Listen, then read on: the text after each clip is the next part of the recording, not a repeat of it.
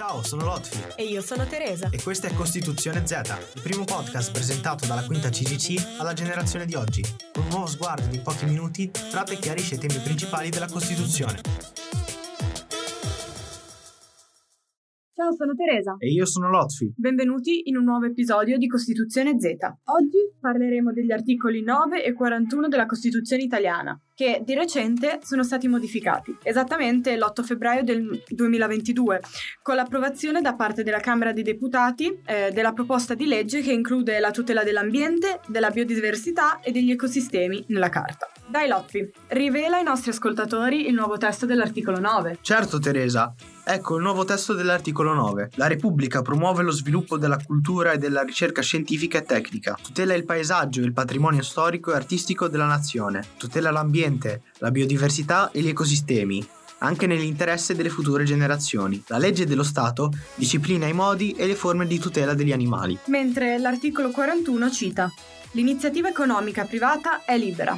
Non può svolgersi in contrasto con l'utilità sociale o in modo da recare danno alla sicurezza, alla libertà, alla dignità umana, alla salute e all'ambiente. La legge determina i programmi e i controlli opportuni perché l'attività economica pubblica e privata possa essere indirizzata e coordinata ai fini sociali e ambientali.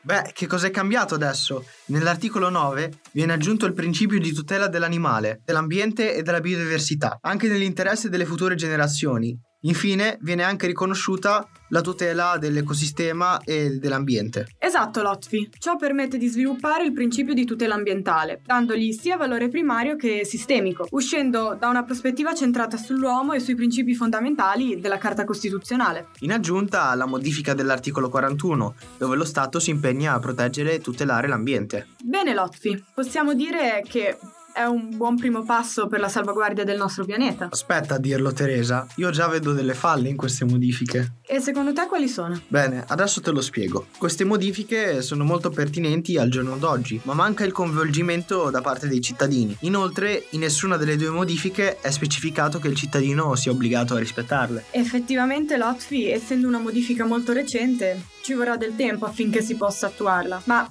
è comunque nostro dovere, come cittadini, rispettare e proteggere l'ambiente, anche nella nostra quotidianità. Come buttare la spazzatura nel giusto contenitore della raccolta differenziata? Oppure buttare i mozziconi eh, non per terra ma negli appositi contenitori? Evitare di usare il più possibile l'auto? Anche mh, cercare comunque di tutelare l'ambiente. Queste sono azioni che aiutano. Anche in casa, ad esempio evitando gli sprechi mh, come spegnere la luce, staccare il telefono o il portatile dal caricatore, chiudere bene il rubinetto dell'acqua, azioni che sembrano insignificanti ma che nel loro piccolo secondo me fanno la differenza.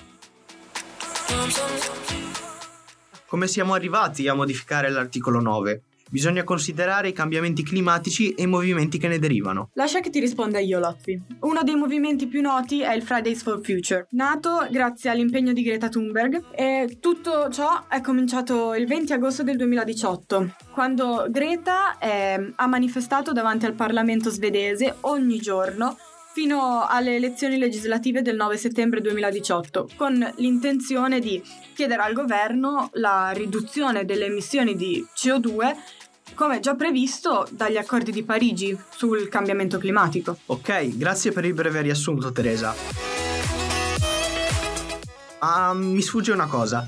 Cosa sono gli accordi di Parigi? Da quando esistono? E soprattutto qual è il loro scopo? Gli accordi di Parigi nascono il 12 dicembre del 2015 con eh, lo scopo di evitare potenziali conseguenze catastrofiche causate dal cambiamento climatico. Inoltre eh, sono stati fatti per contenere l'aumento della temperatura media globale eh, tramite eh, l'innovazione di sistemi finanziari predisponendo ad esempio degli incentivi per la produzione e il consumo sostenibile, oppure provenendo promuovendo un'economia circolare o eh, riformando i sussidi agricoli, energetici e dei trasporti. Occorre inoltre una collaborazione tra governi, società e individui per fronteggiare questo cambiamento climatico. Nel dicembre 2020 i paesi che hanno aderito hanno presentato i loro contributi, eh, determinati a livello nazionale, aggiornati e rafforzati con un obiettivo, quello di ridurre le emissioni di CO2 entro il 2030. Il mondo si sta finalmente muovendo verso una soluzione più ecosostenibile, ma ovviamente ci vorrà del tempo, che soprattutto non possiamo perdere.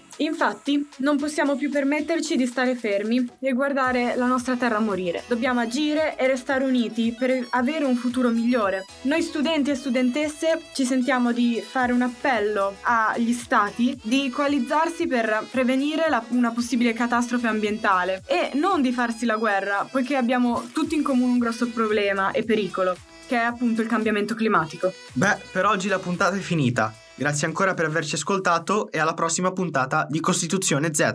Ciao ciao! Ciao! Per rimanere aggiornati, seguiteci sul nostro canale Instagram, Articoli Zero, il nostro account in collaborazione con la classe quinta BGC dell'Istituto Aldini Valeriani. Lasciate un like e commentate i nostri post utilizzando l'hashtag Costituzione Z. Iscrivetevi sul nostro canale di SoundCloud, Spotify e Google Podcast Costituzione Z per non perdere nessuna puntata.